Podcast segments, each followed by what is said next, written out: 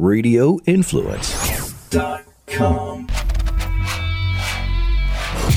Hey, gang, welcome into the A Place for My Head podcast. He's Brandon Thompson. My name is Jerry Petuck. Brandon, what's going on, my brother? Yo. I know uh, you've had a busy week, and, and I'm really excited to get to our guest. We'll, we'll get to him here in, in like really quick. But uh, before we do, I want to thank him. Uh, we were just talking before we started recording. Uh, we were supposed to do this interview a couple days ago, and I, I think uh, when we recorded on Monday for Tuesday's episode, I, I talked about the dog getting sick and having to reschedule an interview, and it was with our guest this week. So first and foremost, Jaret Reddick, lead singer of Bowling for Soup. Welcome to the podcast. Hey man, thanks for having me. And you know, I uh, you know, I have a life. I've got kids that get sick and a wife that gets sick and three dogs and a cat and uh it is always something. So I I, I am the perfect guy to have to reschedule with 100%. Well, I, I appreciate it. And, you know, I mentioned it on Monday that uh, my little dog, who never gets sick, proceeded to have an allergic reaction to something and um, was basically uh, Linda Blair from The Exorcist for about an hour. Uh, That'll happen. yeah. So, uh, Jaret, thank you so much for for May, may I retort? absolutely. Uh, I have three dogs. Uh, a Mastiff, runt, but weighs 130 pounds. I have a boxer mastiff who weighs 100, and then a Yorkie, and they all got into something last week, and all three of them had diarrhea. oh, It, it- they're, they're crate trained when we're not home or when we sleep, and so not only did they poop, or did, can we cuss on here? go for it. Oh yeah, hell Okay, yeah. Not only did they shit on the carpet, uh, you know, when they were out, but then they shit in the, their beds during the night and just were in it. And Oh, it was rough. So when you were like, I've got a sick dog or whatever, I was like, dude, say no more. Go take care of that. oh, I can't even imagine a hundred pound dog with the shits. It's it is and it smell it it is so cra- it is like something comes out of them. I don't know what it is about my mastiff, but it's not normal. It it really isn't. It's I I've never smelled death, but I I'm this up against I'm putting this up against death anytime. I I listen to a lot of uh true crime podcasts and they're always talking about the stench, the smell of death. There's no way it compares to this. If it does, then I don't then my God, first responders, you all just you're angels. Okay, well, allow me to retort. So, speaking of the smell of death, uh, my mom used to live in an apartment next door to a little old lady who passed away, unfortunately, but nobody found her for 10 days. Hmm. And we're down here in Tampa, Florida, where the heat and the humidity is ridiculous. Yeah. So I know that smell, and that smell sucks. It's a bad yeah, smell. you're in Tampa. Yeah. All right, so my uh, my friends the Dollyrots are in Tampa, and uh, I am in a band with Kelly Who. So I'm I'm actually down in Tampa quite a bit. Well, not anymore because now I just am here. But uh, when back when I, I had a life and I could leave my house, um, yeah, I'm in Tampa quite a bit. Well, that's cool. Next time you're in town, we'll have to uh, get together for some uh, coffee or some alcohol or some dinner or something like that. I like all of that except coffee. oh, that's strange. You're, wait, Yeah, that, that's that, that's like un-American. Yeah. It, I'm super weird. So I don't like warm liquids. Um, but I okay, also, I guess I should have clarified because I'm an iced coffee guy. Okay, but I can't see it, so I still don't like that. But I also am very weird. I don't like bacon and I don't like pie. I'm a picky fat kid, which was really, really tough growing up because you know you just see the fat kid and you're like, okay, we could just put anything in front of this guy. No, I, I just wasn't like that. Um, and uh, I'm still not in some things. But yeah, coffee's not my thing. But you know what? We could go to coffee and I'll get a iced tea or something. I was going to So say, wait, I, you don't like bacon? Like I don't. I know, dude. I I actually have had people like consider our friendship because of my dislike for bacon. I just don't like it. I, it's it's so funny because you know how we met uh Jaret is through our friend uh Diego. Yep. Um Diego hates mayonnaise so much that he Right. if it's in his presence, he's offended. And he gets angry. and I'm like, I'm like, bro, you. I mean, it's very common. You have mayonnaise, you got ketchup and mustard. I mean, that's pretty much it. It's gonna Yeah. be everywhere we go, and we'd be on tour and stuff. And he'd be like, he'd always check everything to see if there was mayonnaise on it. And and he, I remember this one time they fucked up his order, and he found mayonnaise on it, and he and he was in the front lounge and literally took the sandwich and fucking tossed it. And he was so Oh. pissed out of Wow. rage. Yeah, we uh we we we used to have a saying back in the day because I'm not a mayonnaise hater, uh, but I don't think it belongs on hamburgers. And uh, so we would be Hmm. going through the um, the drive-through back in the van days or whatever, and it'd be like it'd be fine. It, but one person, I, I'm like, okay, can I just order six or seven of these things? And we all, yeah, but I'll take mine with mayonnaise. And so I would always say, mayonnaise breaking up the band. Mayo is the new Yoko. Hey, there you go. That's Uh. funny. Well, I, I'm sure you've been asked this a million times, and, and before we get into the you know the meat of the the podcast, bowling for soup. Where in the hell did that name come from? well, um, you know, back in the day, we got asked this. Obviously, we get asked this. I Question say you guys have got to get asked that like 15 times a day. Um, it's a lot, but you know, the, and then so back in the day, we got asked it so much. We had a game where we would we would try to always say something different, you know, so that like each time, so you'd be like, um, the best one ever was our guitar player Chris. One time was asked like, "Where'd you get the name Bowling for Soup?" And he just he just goes, "We stole it off a dead guy." And uh, so we always really liked that one. Uh, but no, it it actually is um probably more close to something that you know than you think. Uh, Steve Martin, the actual arena stand-up comedian, the first guy ever to stand be do stand-up comedy in an arena, who is a huge actor now, very very big star. Uh, he did comedy albums back when we were kids, and he had one called Wild and Crazy Guy. And most people have seen the pictures of him with the arrow through his head or the or the rabbit ears. That's from that show. And in it, he's talking about a television show he's working on called Bowling for Shit. And uh, so our our bands, the four of us were all in other bands when we started Bowling for Soup. Everybody kind of dis disbanded, so to speak, at the same time due to you know college, growing up, girlfriends, things like that. And so as we were starting the band, our uh, our drummer, you know, jokingly said one day, like you know, we it was the last show of mine and his band uh, previous to this, and he just said, "Come see our new band called Bowling for Soup," and uh, we honestly we just could never top it. I'll So, say it, uh, stuck. You know, it's funny. It's a stupid name. I get that. It's it's a it's ridiculous. But the thing about it is, and this is the God's honest truth, you will never forget it. You know, like there's bands now that are called like End of the Unknown and this guy is dead over there, and they're you know there's they're just like all of these band names now, and to me they all sound so similar that I can. As you know, and I don't want to say one and make fun of something that a band that my friends are in or You something like probably already did. But I probably already did. Yeah, it's a small world. This music thing Yeah. and, uh, but anyway, you know, I it it just kind of a thing. And and again, you know, when you're when you're starting a band in 1994 and you're all kids and you don't necessarily think that one day 26 years later you're going to be sitting in your house eh, you know in quarantine talking about the name of the band because you, eh, you know it's sort of almost even an afterthought back then we've got to call it something you know yeah. I was fun. Yeah, that's funny. We were. I, I I used to be a singer, and we had a jam band here in Tampa that we jokingly called "Tuna on Toast," no crust. oh, interesting oh well, oh but and the no crust yeah, came the no crust thing Dot, had to dot, stick. dot. yeah nice. Yeah, there's a uh, there's a guy there's a musician from uh, from the UK called Beans on Toast, and uh, he actually does really well. But you would think that he would be like silly, but he's actually super political. And uh, so yeah, that's the discussion that we're gonna have today about band names. What's next? yes. Well, I, I had no idea that you guys went all the way back to '94. Not that I'm calling you old. How did all that? How, how did all of that come together? I mean, were you guys just boys in high school, or Uh, kind of. Uh, Chris and I knew each other when we were kids because his brother was my age. His brother actually passed away when we were in high school, and uh, so I, I wouldn't say that we were friends, but we knew one another. And um, our original drummer was my best friend since uh, we were five years old.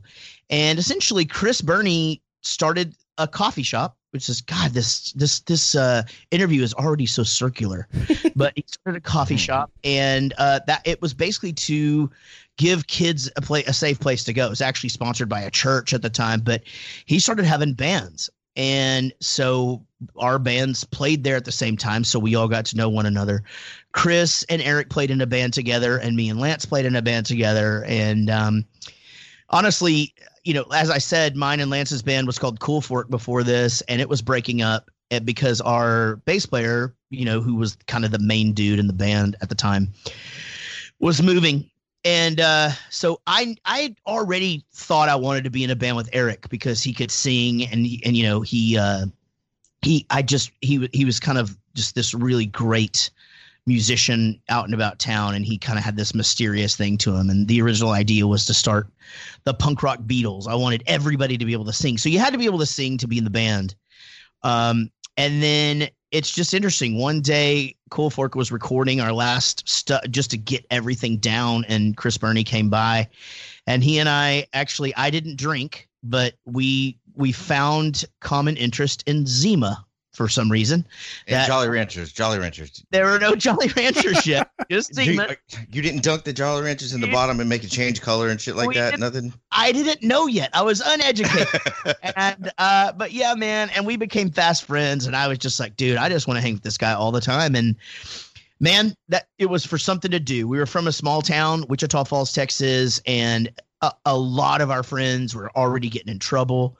You know, me and Chris had just finished college and uh, it was just a good way to just you know keep yourself busy but keep yourself out of the freaking you know the insanity that is you know methville texas. Um and so uh but yeah i mean you know the rest is history. We we literally you know a few years in decided you know what man you know, give this a shot. I think we might be onto something. And uh, turns out we were. Things uh, you know again we just celebrated uh, 26 years uh, exactly. We're we're exactly 26 years and one month old today, actually. Wow. Wow. Are you guys uh, still planning on um, uh, you know touring and making new music and stuff like that? Absolutely. I mean, we're you know we actually canceled many many dates uh, due to this COVID thing and uh, mm-hmm. uh, lost quite a bit of revenue. Luckily, the uh, you know the government sees us as a small business, and we were able to get some get you know get some relief for, for that. So so we're okay.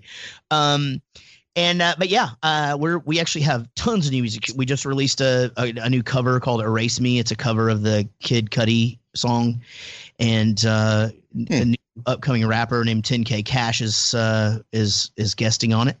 And we have our second greatest hits coming out, um, which takes us through I believe 2010, and uh, then uh, we're recording a new album in September but you know and and i mean we would be on tour right this minute actually if we were able to. So we're still going strong. That's awesome. I i, I talk about this a lot actually because um all the all the people that are affected by covid right now and uh you know i'm getting emails because i used to tour manage and i'm getting emails from all the bus companies all the private coaches and prevost and stuff out there.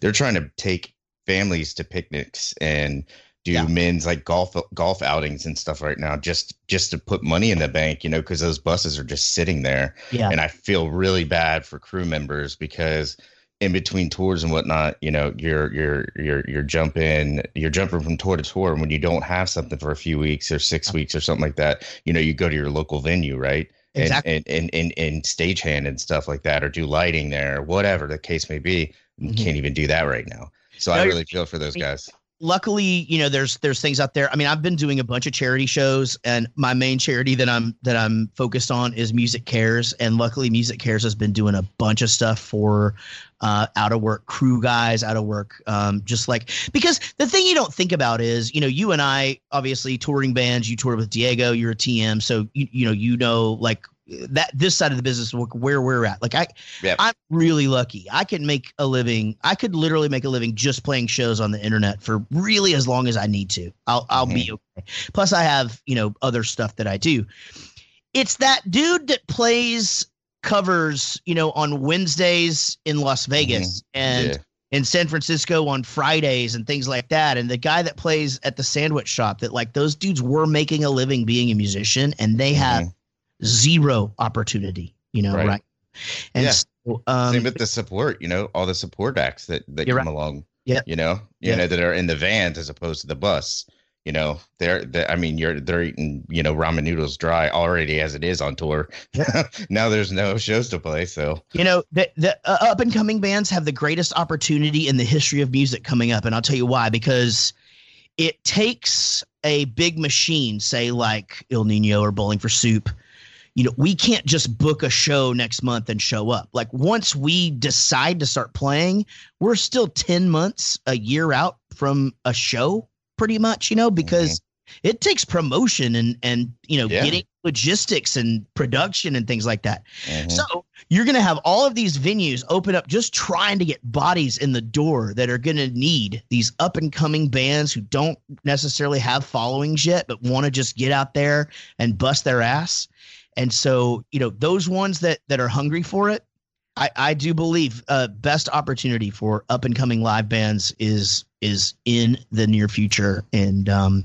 so we'll see how it goes. Well, how much has the you know the internet changed things? You were talking about you know playing mm. concerts, streaming, and stuff like that, and you see you've seen a lot of that over the last yeah. couple months with yeah the whole pandemic and lockdown and all of that crap. I mean, that, that's got to be a game changer.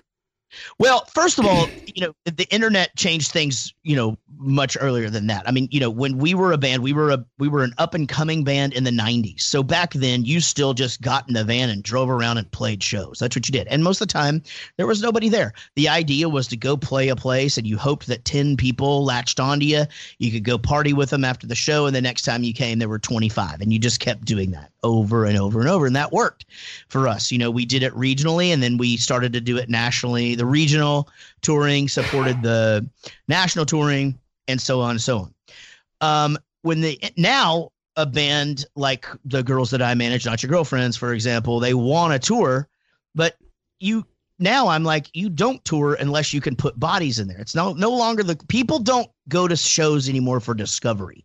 The, the the music fan doesn't need to go out and go, hey, I'm gonna go. This club's got four bands. I'm gonna go watch and see, you know, if any of them any good. They don't need to do that. In fact, they will show up for the one they want to see and then leave because they've already researched all that stuff. So now being in a band is more about building yourself up on the social medias building your brand making sure that you are marketing yourself you know as as a band as as a unit as a business and um and finding creative ways to get people to pay attention to you. So in to the first part of my answer as how the internet changed and it could i could fucking do a whole three hours just on that. Obviously i like to talk but this the second half of your question is you know, I started doing live stream shows back in 2009 when StageIt became a thing. And I did it for a couple years. I had, I had some decent success with it, but then it just fell off. I mean, I think my motivation was not there and really it's it was just hard to get people to watch you on the internet. And now mm-hmm. being forced to do it, I've seen that business come back. I I feel like I was early jumping into it, doing my, you know, I did 50 shows on StageIt since March 19th. I've done over wow. 70 shows online since March, you know, for charities and, and, uh, telethons or whatever they call them these days, things like that. Um, but so, but now people have discovered, well, wait a minute, it's actually not that bad to put this show on my television, get in my underwear and sit and watch this. This is cool, you know? And so, um, now what you've got is you've got big players like Live Nation, Ticketmaster, you know, AG are going to start doing things like streaming and making it so the the the world is literally your stage uh, at this point. So it'll be interesting to see as we come out of this, and I think we will, where we get back to being able to go to shows and things like that. Still, how much uh, people will watch on the internet, and um, you know on on their TV and and uh, because you know they're now they're like okay this isn't that bad. So you know uh, Bowling for Soup is planning a really big one right now. And uh, we we are gonna do a show with full production and and all of that for you to watch from the convenience of your own home.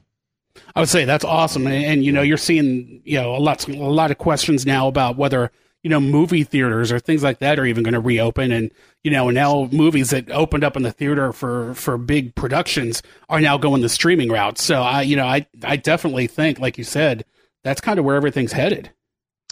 Yeah. It's a, you know, the movie thing, I, you know, that boggles my mind because I can't imagine not being able to go take my family to the movies. But, these are big businesses with really high dollar screens and really high dollar sound and things like that. So if people don't support it, you know what's going to happen to that world? Because yeah it is cool to watch it stream a movie at your house. It's cool to stream a concert at your house but man it's cool to go watch you know star wars in the theater. It's cool to go see you know a band.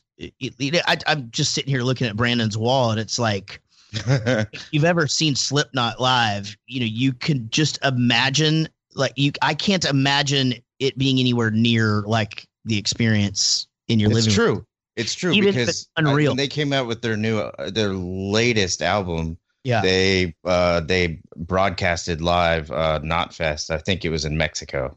Mm. When they, when they were in Mexico and I you know I stayed up real real fucking late to watch it Mm. and end up not watching the entire thing uh cuz it got too late but you know I turned the volume up it was good um but it's just not the same as being at that show man cr- they're crazy you know The first time I ever saw that band, I was like, "Oh, okay. So this is the greatest live band that's ever lived." I was just, I mean, I was like this pop punk guy who, you know, was just walking around a festival because people didn't know who I was yet, and I just, I, let's just watch this, and I could not get enough of it. I just that you know, it's more of a theatrical performance, but you would have to see them live to understand it. So yes so back to movies. I, I hope that I really hope that it balances out, that they kind of figure it out, you know. But uh Yeah. well, you know, the it's scary. It's scary for a band, much like it's scary for band management, much like it's scary for, for promoters, and then you then you got to go to actors and directors, and you know, and all these people is like we, you know,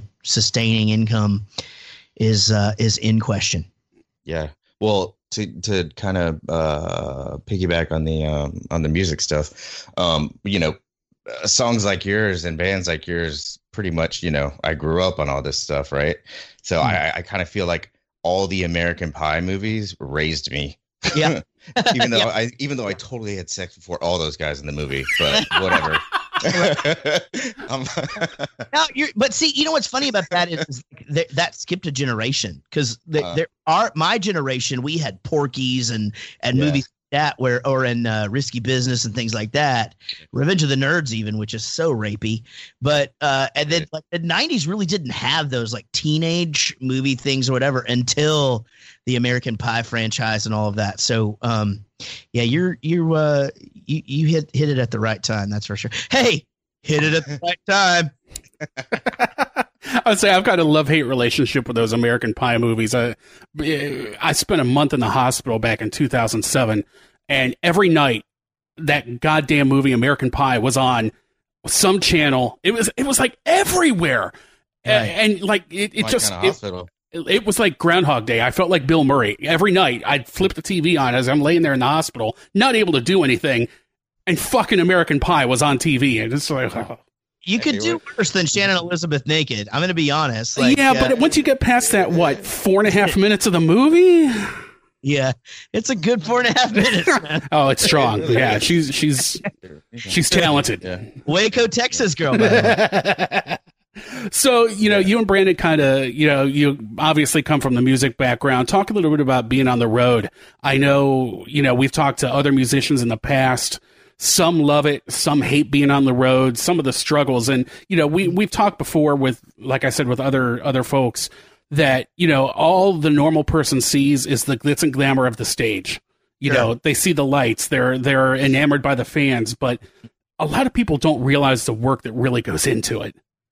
Sure. I mean, you can sort of you can sort of sum that up really easily and when you bring somebody backstage for the first time and how absolutely unimpressed they are every single time because it's So true. boring as fuck and it's not glamorous and like there's no places to put shit. Like it's not like, you know, unless you're the Foo Fighters, you know, like it's just where they like literally build the place for it to look like they want it to look like and you know they should i mean it's what they're bringing in that revenue for us it's like we're stuck in a closet and there's no place to sit and things like that. So you know it's a it's a pretty long day. Um you know i and and you know it's it's nice my wife comes out on the road with us and is just so understanding of it all of like of how hard it is to get anything done even though you don't have anything to do. It's just a really weird um thing. But you know, it's you're lonely, but you're surrounded by people, and you're hungry, but you're sick of the food, and you're hungover, but you want to drink more. And you know, it's just it's a really and, and it's it is like that for every single band. It's just crazy. Um, but yeah, I mean, there's just a lot of downtime, but it's downtime where you can't really go anywhere because you don't know when you're going to be needed to do something. Uh, so you sit, you watch a lot of shitty television, you know, you like, and then you know, um, you know, half the time you can't go walk because it's too hot or it's too cold. I mean, Uber has been great because I mean, at least that's opened up the choices so that you're not just eating pizza every single day. Um, and uh, but yeah, and technology has helped a lot too. But you know, I mean, I I had we had our our first hits when my kids were little, and really FaceTime and things like that weren't a thing yet. And so, you know, I kind of lived in the time when you couldn't be around. And and so you know that cost me a marriage and you know now i i only have my kids half the time. Um whereas like gary for example you know his kids are young still. You know he's facetiming with them all day. He's talking to his wife and this and this. Even when we're in other countries now cell service is super cheap. Whereas back you know when i when when my kids were little you know you you really literally couldn't even use your your UK phone unless it was an emergency because it was you know five dollars a minute or whatever. Um, but yeah, man, I mean, you know, it's uh, it, you you like it, it's great, but you are literally there because you need that hour and twenty minutes every day. You know, it's uh, there's a show to put on. Uh, it's fun hanging out with your friends and um and all of that. And and I'm not gonna lie and say that I don't have I'm not the luckiest. I am the luckiest dude in the world. I mean, I love my band. I love my crew. I love, I love it. I, our fans are, you know, Kerrang magazine just named us. The, we have the in the we're in the top 13 best fan bases in in music. And awesome. I, you know, That's yeah, great. and and I agree with it. And and if you guys know anything about my band, you will too. Um, so, I, you know.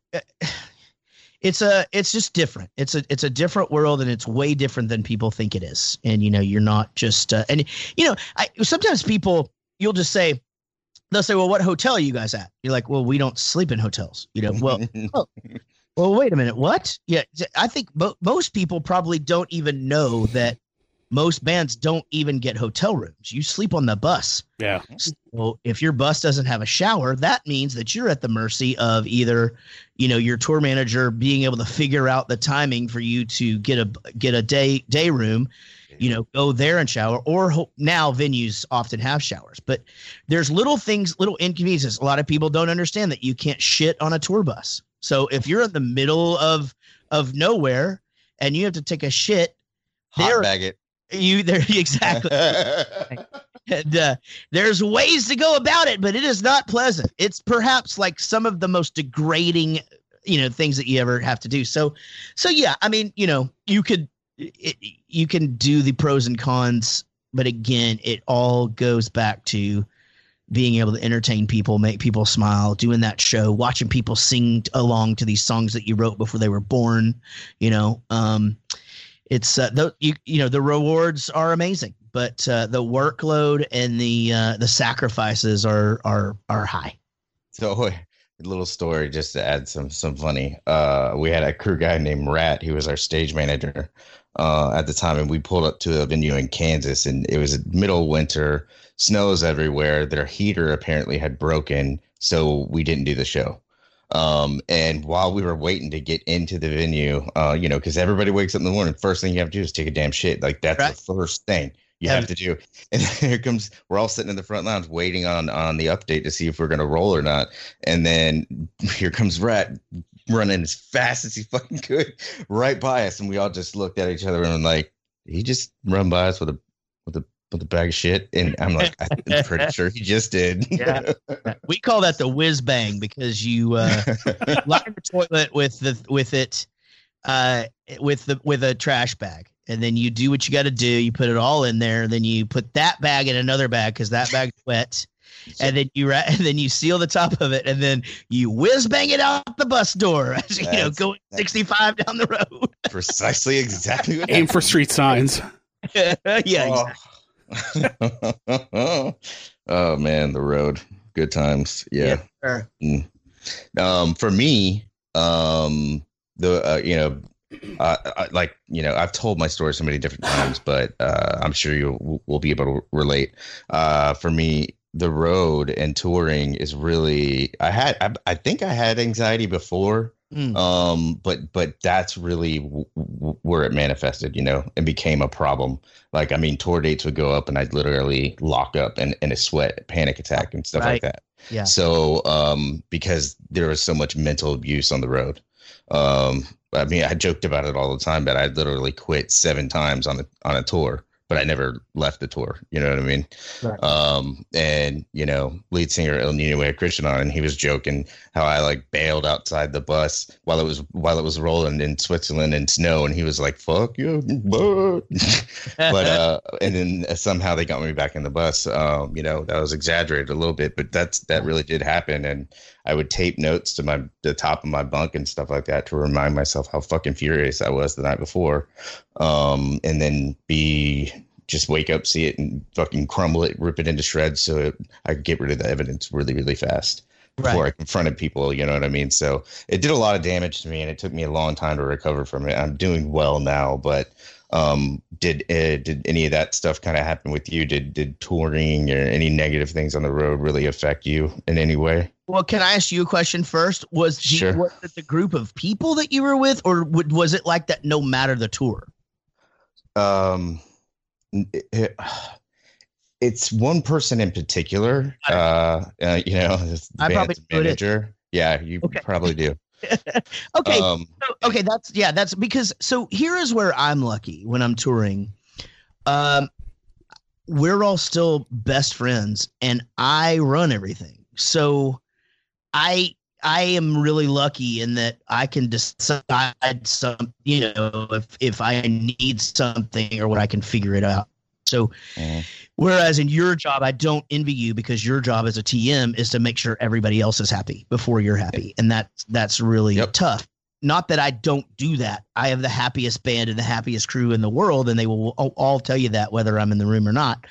Um, but yeah, so um, I'll just get into my story if you guys want to about the uh, about anxiety and depression because I know that's what we talk about a lot here. Um, is, is, is that is this time? Is it time for me to talk about that? Oh, fire away, brother! By all means, man.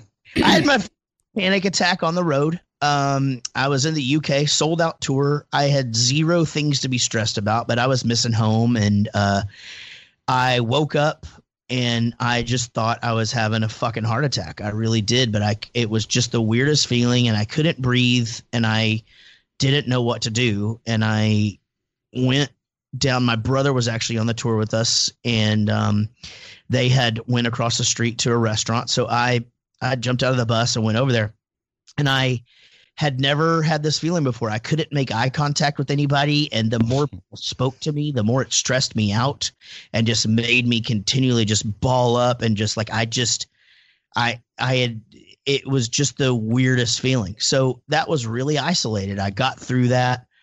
Um, was pretty sure that I just had my first panic attack. And then I had another one or two, you know, over the course of the next few years. But I I didn't any anxiety I'd felt up until the point where it became a problem. I guess I just always felt as just some, you know, uh, um, I guess just some unnecessary nervousness for whatever, and I I I never really could pinpoint my triggers or anything like that.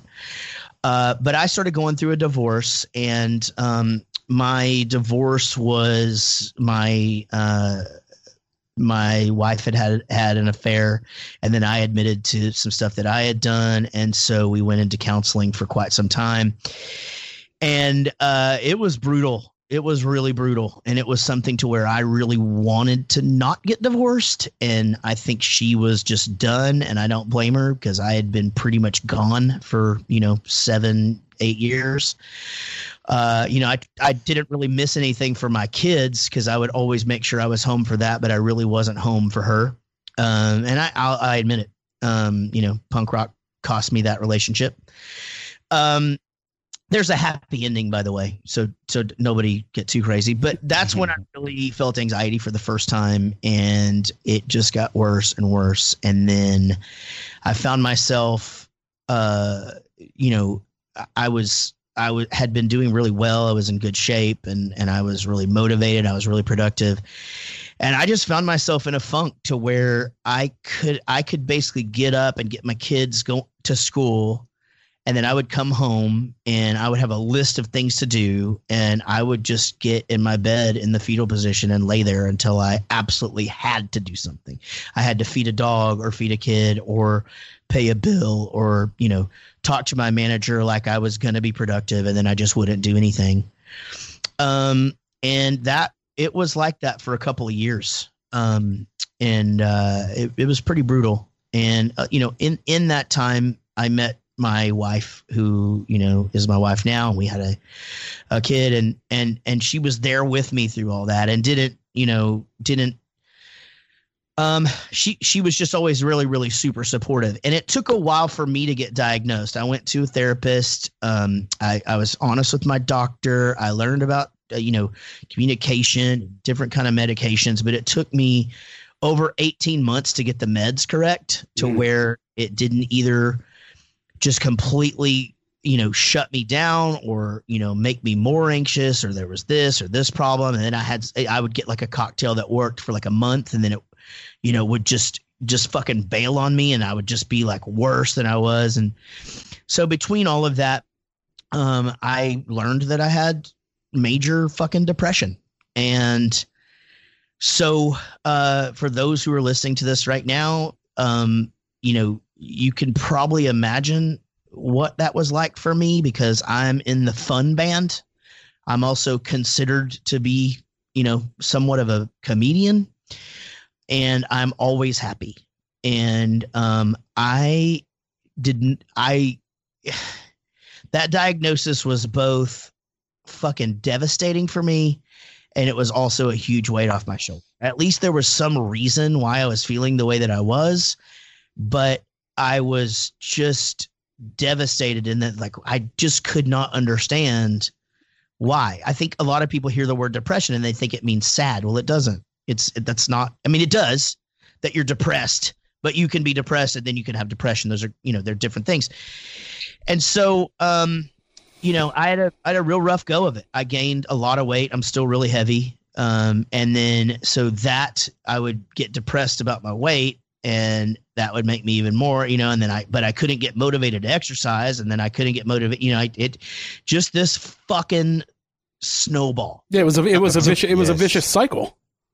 Just a vicious cycle, man. And, uh, you know, it was really hard because, you know, people, you know, people are mean, but people are also just, uh, observant and so, you know, all of a sudden on the internet, everybody's talking about how fat I am and all of this. And it's just like, okay, well, that, you know, and I'm just trying to exist and be happy. And, right. you know, and, and then you, you also don't want to, I don't want to be the guy that just goes, I'm fat because I'm depressed, or this is this because I'm depressed, or blah blah blah. I'm not blaming anything on anything, and I and I don't. I never meant to do that. So really, I just kept it all inside. Well, I, and I, to be fair, a lot of times, you know, medication will do that to you too. Yeah, yeah, yeah, yeah. You're right. And I and I so I um, yeah, exactly. And so I just balled it up and didn't say anything to anybody. In fact, I didn't even tell my band, and uh, you know, I I don't think I even told my best friend. It was just, you know, my wife is my best friend, obviously, but I have a best friend that's a boy and a best friend that's a girl, and then I have my wife too. So I'm I'm real lucky. Um, but I kept it inside, and then I just by just insane happenstance, I got a um, I got an email from a guy who used to be in a band in, in and around Dallas, and who is a really uh, well decorated um, therapist now, and he was starting a thing called um, Beyond the Stigma. I think it's called. I was actually uh, going to ask you about that. Yeah, and so essentially, I was kind of forced to learn about my own issues and go and fucking talk about it and realize a few things and i i didn't want to have a cause you know i never really wanted to have like a problem and and and be like the dude who you know just talked about his issues and shit all the time. So this was a one time deal. I'm like you know what? I'm just to go share my story. Well i shared my story with peter and um, the response to it was, uh, if I could just say, fucking insane. I mean, like people out of the woodwork just telling me that I saved their lives, that like that they're gonna go get their, you know, that they're just now they don't feel alone, that they're just, you know, that and, and I mean it was this barrage. And but I even told my publicist at the time, I'm just like, listen, I don't want to be asked about this. Like this is not something I'm just gonna carry with me. I'm in the happy band and yada yada. But gradually, um, I realized that I had to be the guy or one of the guys that talked about it you know, we started losing people like crazy. It's just, you know, Chester and Chris and, you know, all of this insane because of this, this, this thing. And there's just so many musicians who it's just so common in our world and, and not just musicians, but, you know, just in, in the music industry, it's such a common thing. And it's so common in and around the people who listen to our songs that if I didn't say something, I was doing other people a disservice. And I was like, well, I'm not going to fucking do that.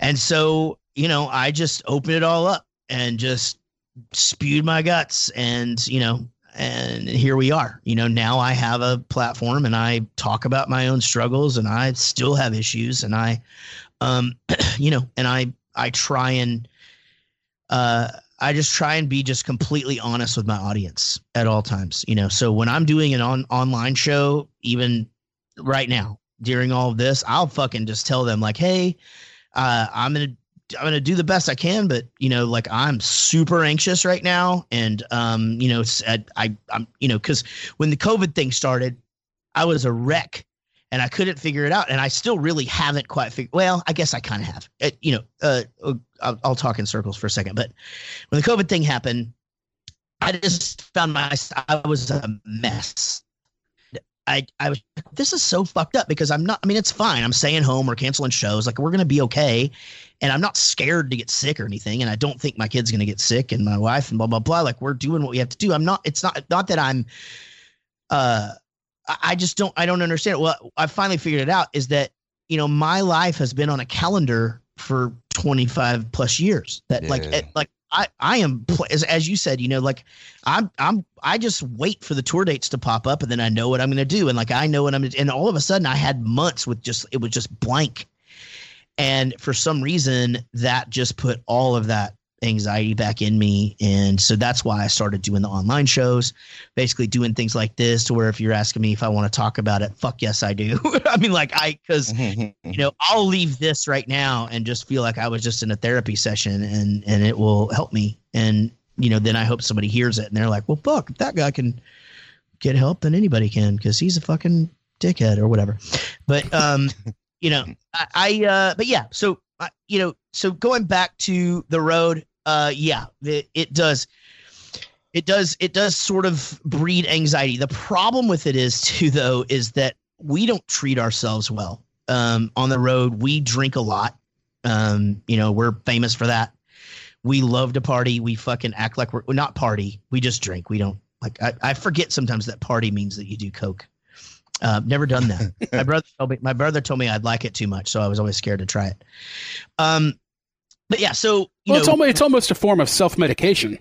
Sure. Yeah, uh, you know it's you know what it is. It's fucking boredom. You pour yes. alcohol on the boredom. You really do. Like you're sitting there all day just counting down to where somebody else opens up a beer so you can because you're just like I'm fucking dying here. Plus, you know, you're lonely and you're tired and you're, you know, you're, it's, you know, you miss your wife, you miss your kids. Like, so there's stresses at home that you can't help with. And it's not your wife's fault that she is stressed about it.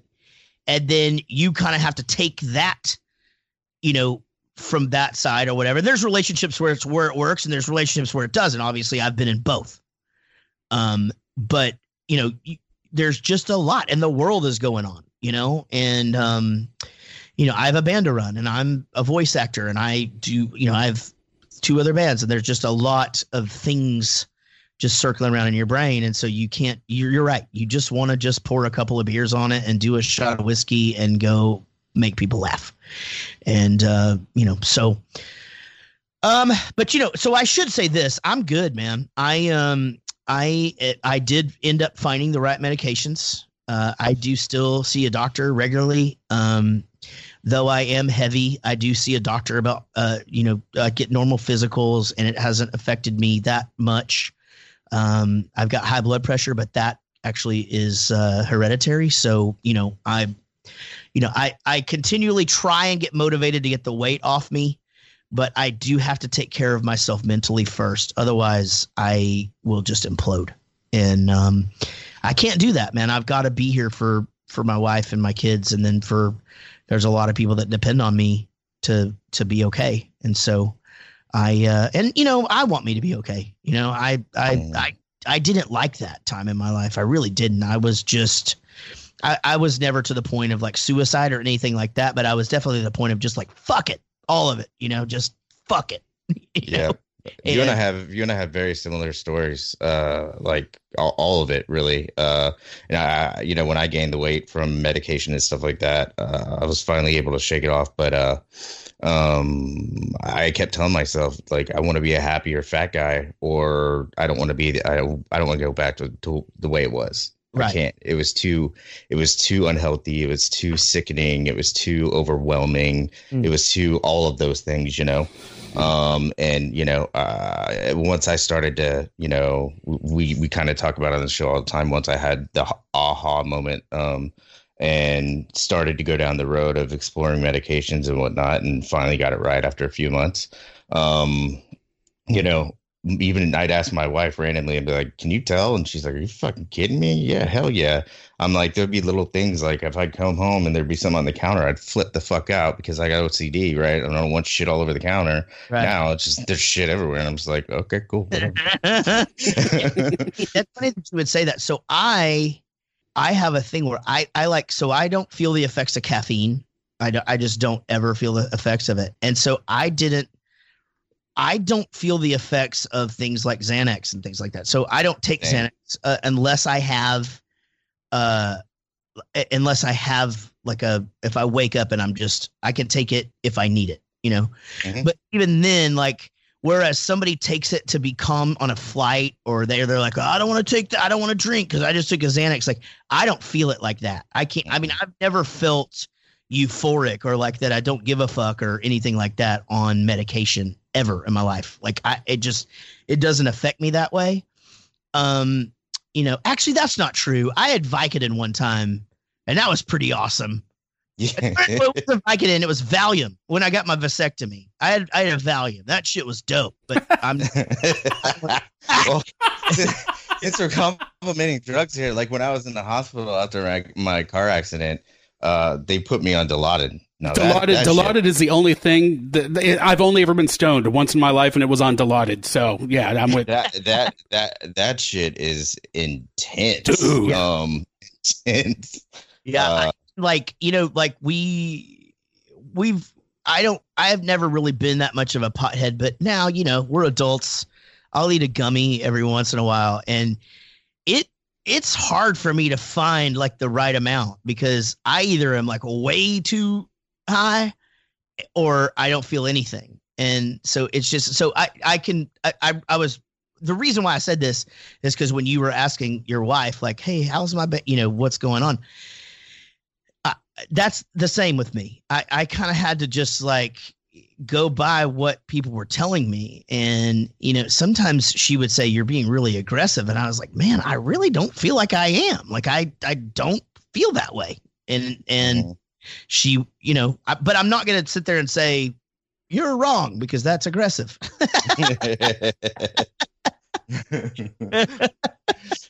So yeah, yeah no i for me, it was always motivation because she would mm-hmm. compliment my progress. You know, sure. um, I never, I didn't have, I didn't, you know, and I have hereditary blood pressure as well. Um, and when they were tweaking with that stuff, I mean, there were times I'd be dri- driving to work after I took the medication or whatever, and I all of a sudden my head felt like it was about to pop off, and I'm doing like 60 miles an hour or 30, and I'm like raging the fuck out, and then I have to go to the doctor, and they're like, "Whoa, whoa, you clearly this is not the right uh, yeah. type of medication for you. And that took some time to figure out as well. Mm. Um, so yeah, I, you know, whenever I was able to approach her and be like, Hey, do you notice anything? How's this? How's that? You know, it was always positive stuff usually.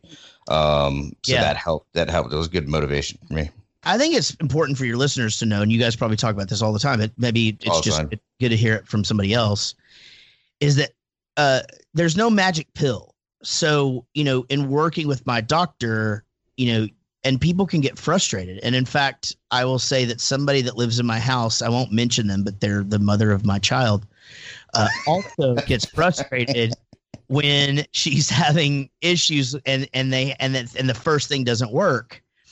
Um, like I said, it took me 18 to 24 months. And, you know, it's one of those things where it's just not that 18, 24 months to try to get the medications right. And, you know, it can be really frustrating. And I think some people tend to want to give up, you know, and tend to think, okay, maybe this isn't going to work, this kind of thing. You know, it, it's, it's, you know, you got to be at least patient. But I was, I, I needed something. I knew I needed help. And so I was patient as I could be um, but yeah, I uh, but so anyway, I got the medications to where that where they were supposed to be, and I was doing fine. Uh, I'm good, you know, but I uh, I have these crying spells, and um, so I'll just be somewhere, and uh, it's it's not really ever really around people. It'll be just you know I'll be like walking through the garage, you know, from the golf cart to my door, and I'll does just some, start. Does something trigger it? No, uh, it's just I, I don't know. I mean, it's just it just happens, and I'll just cry for a minute, two minutes, and I'm fine. Nothing leading into it, nothing coming out of it, and then um, I'm good. So I talked to my doctor about it, and he was like, you know, we could up your meds and probably make that go away, but you know, where are you with everything else? I'm like, well, I'm good. He's like, well, how's anxiety? Anxiety's good well, you know, how's creativity? Creativity's really good. You know, I'm on fire right now. Everything's great. He's just like, you know, why don't we go status quo? Let's just leave things as it is unless those spells become a problem. And they haven't. So, you know, I am um I do tend to be a little bit more emotional um when I'm like watching a television show or something like that than I used to be, but I've always been like kind of just one of those dudes that um, I'm the same way. I'm super sensitive, man. Like, uh, uh,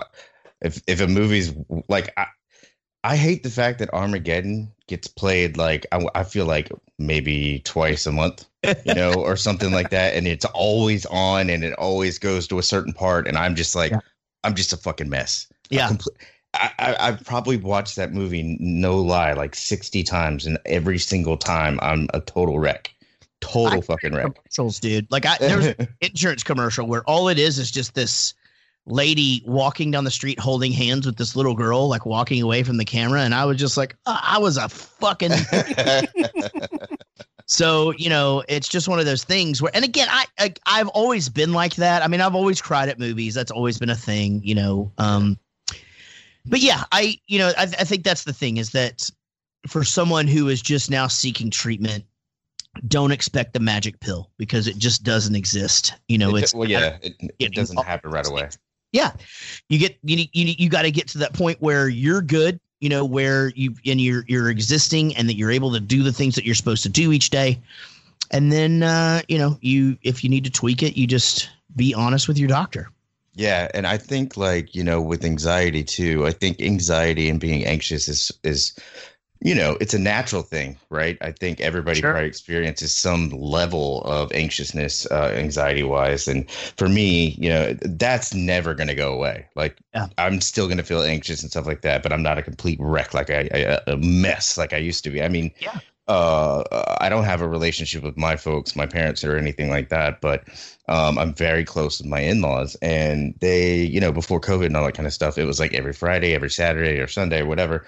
Uh, and I'm not complaining, please, I'm not complaining. It was always a good time, but they like to wine and dine and, you know, have like two hour dinners and shit like that. And I'd be at the table like, like yeah. one of, you know what I mean? Yeah. And and I know they could see it, and because I I you know the the conversations were kind of hard to keep up with because yeah. I got my wife's mom and dad, and they're talking about life stories, and I'm not involved in any of them, and they're talking about relatives and stuff, and I, it was hard for me to kind of find my way in, you know, and so I would you know, slowly but surely kind of just lose myself. And then I think they're looking at me. I think they're judging, you know, I was like, oh, and then I try to chime in and then I'm like, oh, that sounded stupid as shit. Why did you say that? Or all that kind of stuff. And now all that's changed. Now I'm a completely different person. Uh, oh. when we go to dinner or when we go have holidays and stuff like that, you know, my my my father-in-law consistently busts my balls every time I see him, and he'll like he used to he kind of figured out that I was anxious and he'd go make me hug people and stuff like that. I'm like, fuck you man, like, That's and he awesome. still does it. But Dude, um, you know what's funny like, is how how how interesting that goes both ways though, because I'm a hugger.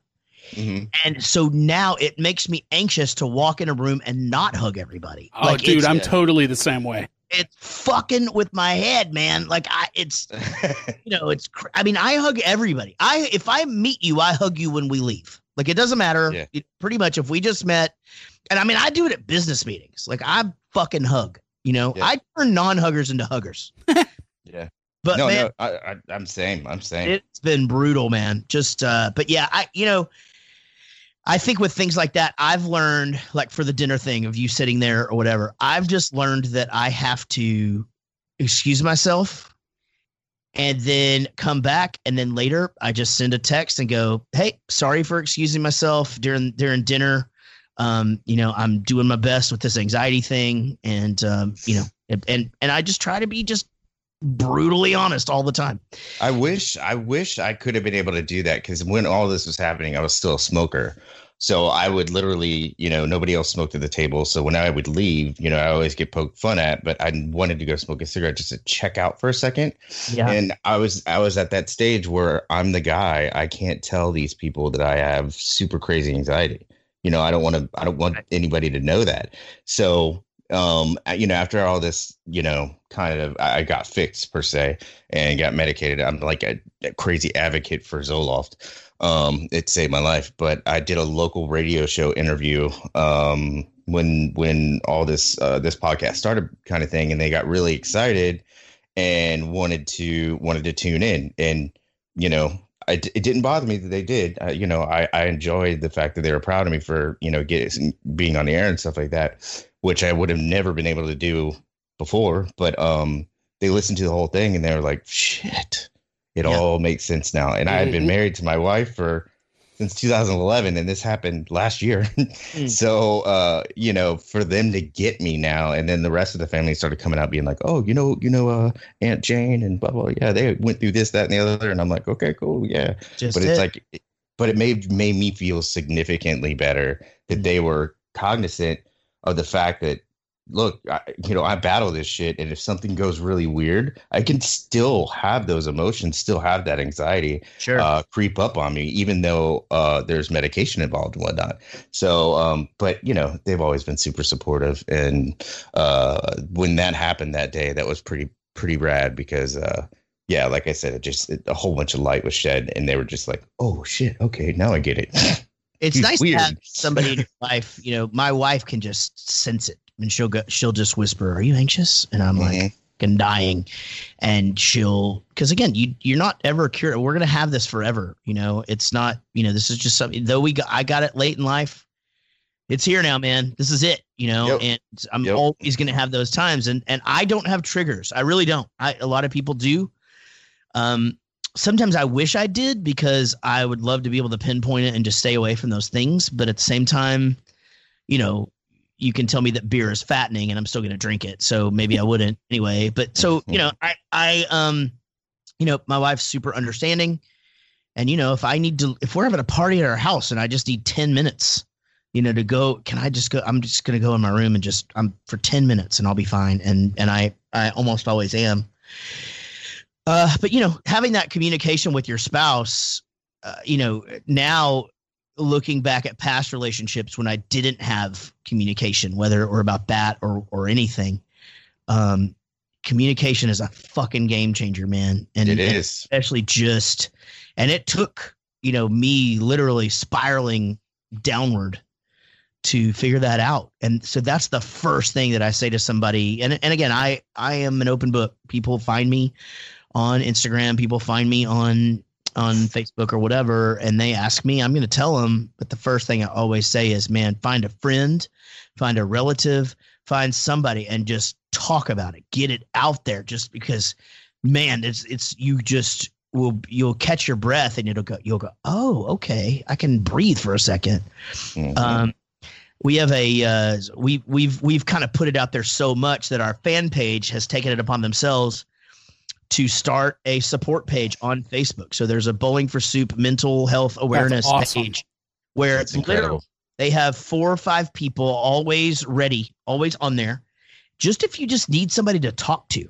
And it's unreal. I mean, and they get on there and they talk about their issues. None of them are therapists. They don't pretend to be, but you just can have a friend, you know, and you can have somebody with with similar issues and and things like that. And you have common interests in music and pop punk and things, and you know that helps. And um, when I started to lose weight, I started a page called Four Years Fat on uh, Facebook. I have still not lost the weight, but a bunch of other people have. So you know, you put yourself out there, at least you can help other people. I'm say, Yeah. are you one of those guys like I am, where you know you could walk into a restaurant with somebody and order a salad, and they'll order the right side of the menu, and you're sitting there with your salad, and they're eating the right side of the menu, and like people give you the stink eye because just looking at the size of you, they think you should be the one eating the right side of the menu. um, you know, it's not really. I've, I've I've gotten that, and it's annoying as shit. Right. You know, I, I don't I don't really eat out of the ordinary. I mean, my my weight gain isn't really that um I choose the wrong meals as much as it is like I eat really late at night right before gotcha. bed. I do like to drink, you know, um it's just not living the right way more than anything. Again, I I I don't really I don't eat a lot of red meat. I don't you know I don't really eat a lot of fried food. In fact, if we eat, like fried food or whatever, like I like if we order Chinese or whatever and it's all fried that, I, I can go for a week without doing that again.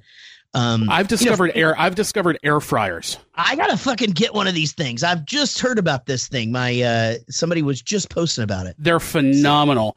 But I'm yeah, all Instapot pressure cooker, man. That thing, that thing. I gotta get on. So we have one of those. I never really just took the chance to got the chance to figure it out. You know, I'm uh I'm fucking busy. so we are um so I've had a green egg since I turned 40. those things are great.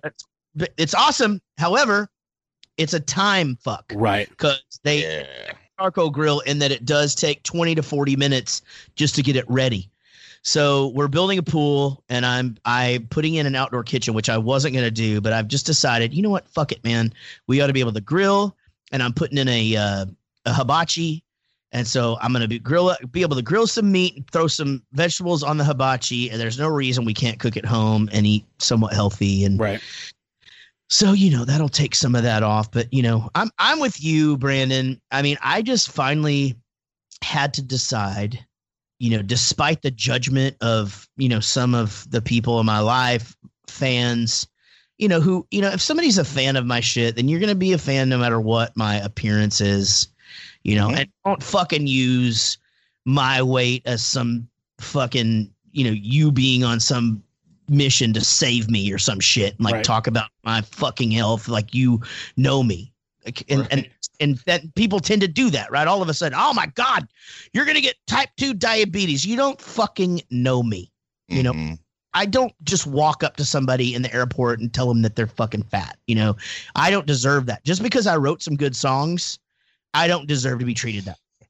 And No. so I just have to sort of let all of that shit go and be a happy fat guy. And so when I when I start to try to lose weight and I fail, I don't beat myself up about it. I'm a human being, and there's nothing about just again, I I'm fucking famous as shit, but it doesn't mean I'm not a human being Right. and Right. uh, you know so and, and people prob- probably can't, don't even understand the the pressure a front a front person, you know, lead vocalist of a band goes through when Yeah. they go through challenges like that. Because I I know personally some some uh, some lead uh, vocalists that uh, you know they you know you get older and you start to gain a little bit of weight and you know it gets out of hand sometimes maybe sometimes it doesn't and then you got the record labels going in and be like hey you need you need to you gotta you gotta Yeah. you know you gotta lose lose 20 or something like that Yeah, that's a lot of pressure well, and I was a fat kid. So I was a fat kid. I got skinny, got famous, and got fat again. You know, it's I've never had a good metabolism. If you ever see photos of me when I was skinny, I was skinny because I wasn't fucking eating anything. like Right. I was literally just like starving myself and just drinking. You know, and Yeah. you know, there's I'm, you know, it was nice. It was nice to be thin. It was it was good, but I don't know, man. I just had to choose to be, as you said, man. You nailed it. Happy fat guy, and I I'm Or miserable skinny dude. or a miserable skinny guy exactly and i Yeah. i choose the latter you know i Yeah. i've lived a great life and i continue to and you know it's one of those things i don't i don't i didn't mean to sort of switch to the weight thing but you know with oh well, me, no. I mean, it's something everybody can relate to. Uh, you're you're sitting there talking. I would say you're sitting there talking, and I, and I swear to God, I feel like I'm having a conversation with myself because, Yeah. uh, much like you, I was always the big guy, but I was the big athletic guy.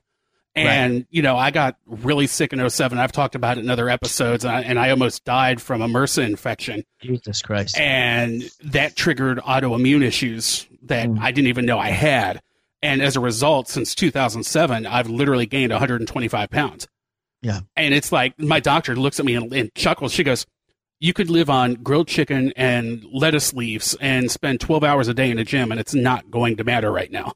You Yeah. know, so that's why, that's why, you know, when you were talking about, um, you know, when you started going down this road, and I, you know, I asked you, you know, where it kind of came from. That, that that's kind of where I was going with that. When you were talking about the medication and things like that, and, and you know, people automatically assume, oh, well, you're fat, you've got a food issue, and it's like, no. Sometimes people have other things going on.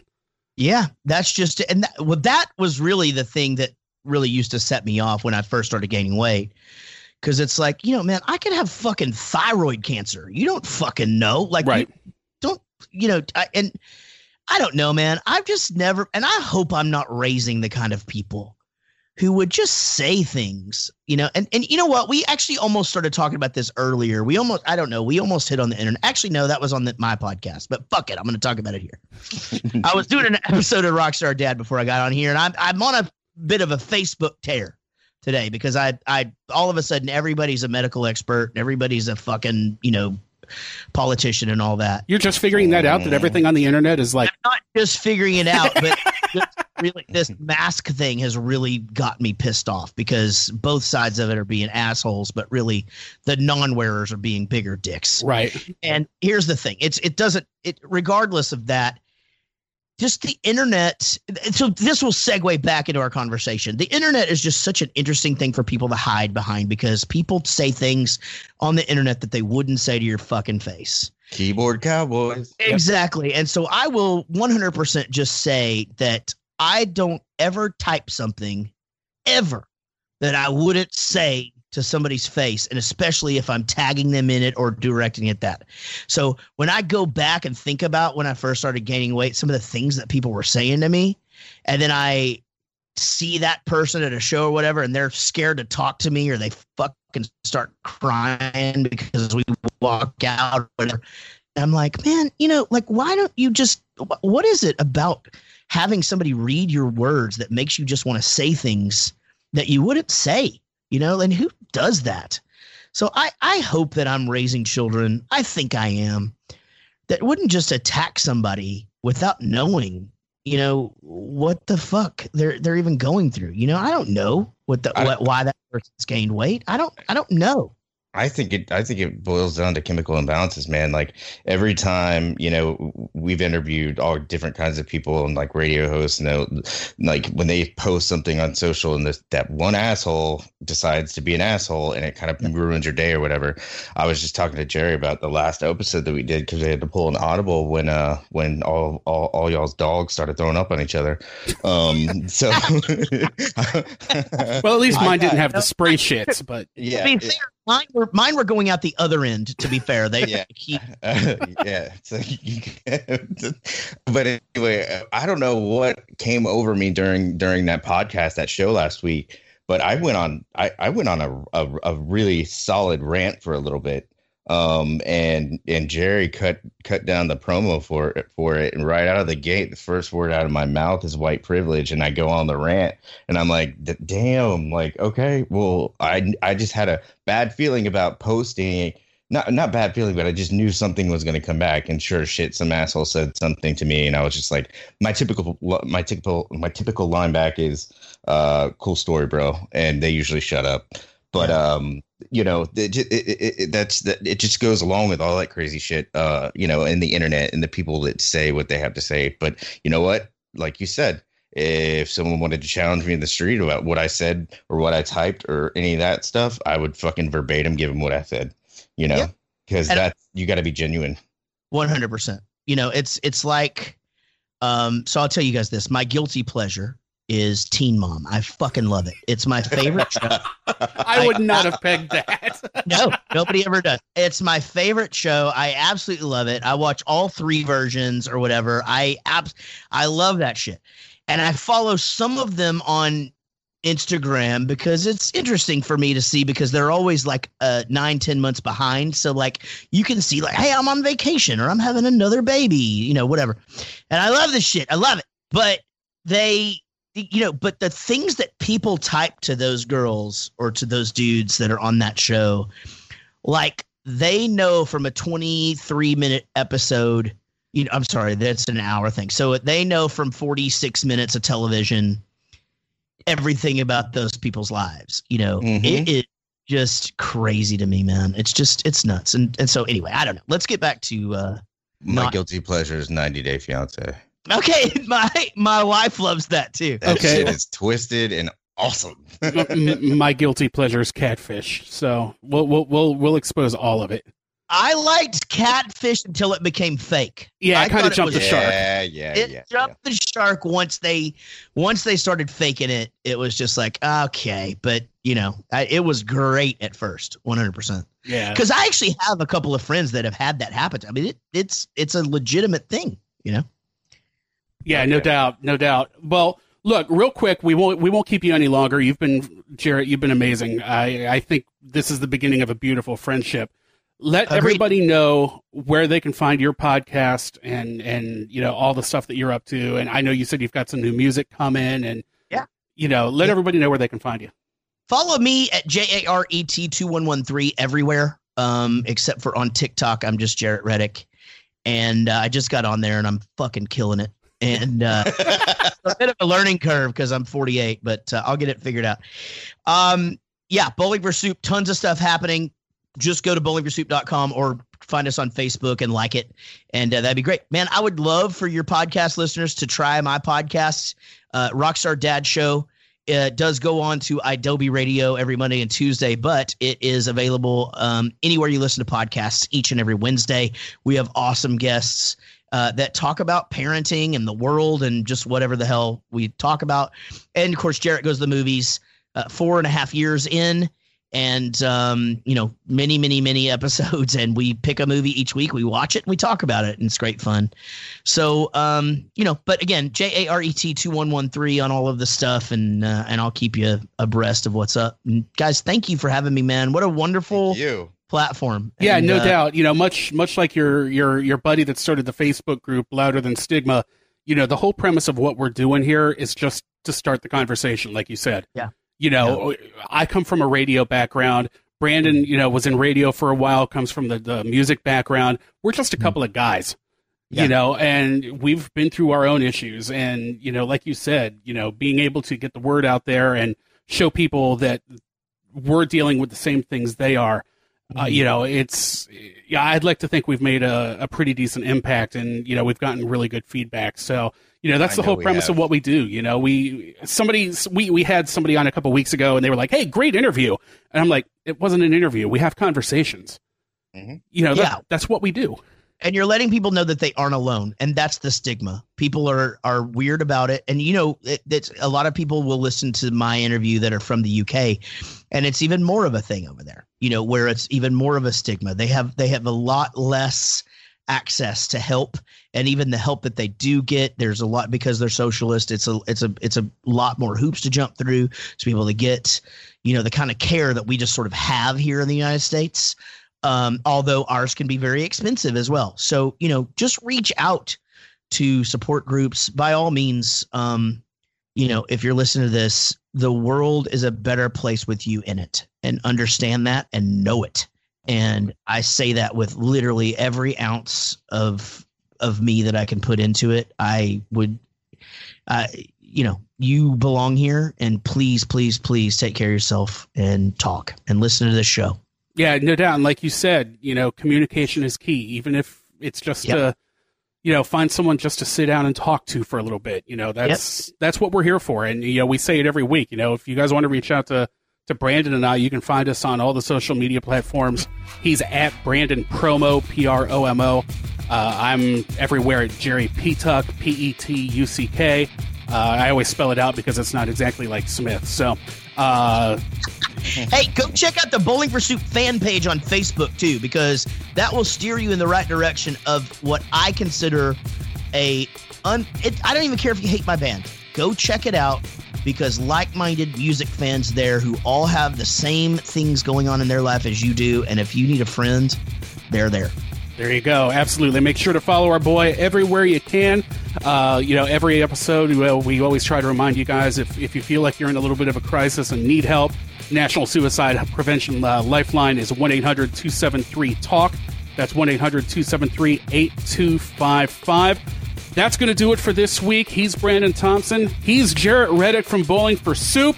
Make sure to follow him everywhere. My name is Jerry Petuck. We'll see you guys next week. Don't forget the hashtag get it out.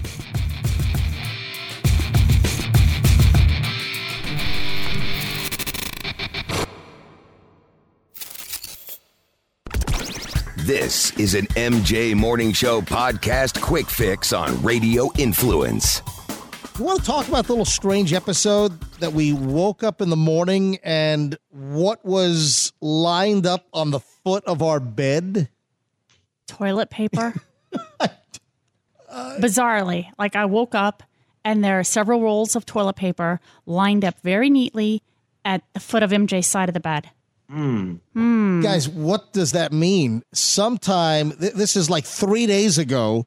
I don't know what this means, but there were like six or eight rolls of toilet paper that were not on the foot of the bed when we went to sleep. We wake up in the morning and there are rolls of toilet paper stacked up on the end of the bed, and I have no idea how the hell they got there. Either I did it or Michelle did it in the middle of the night. No, no, no. It's not either. I didn't do it. You did it. I know what it is. what?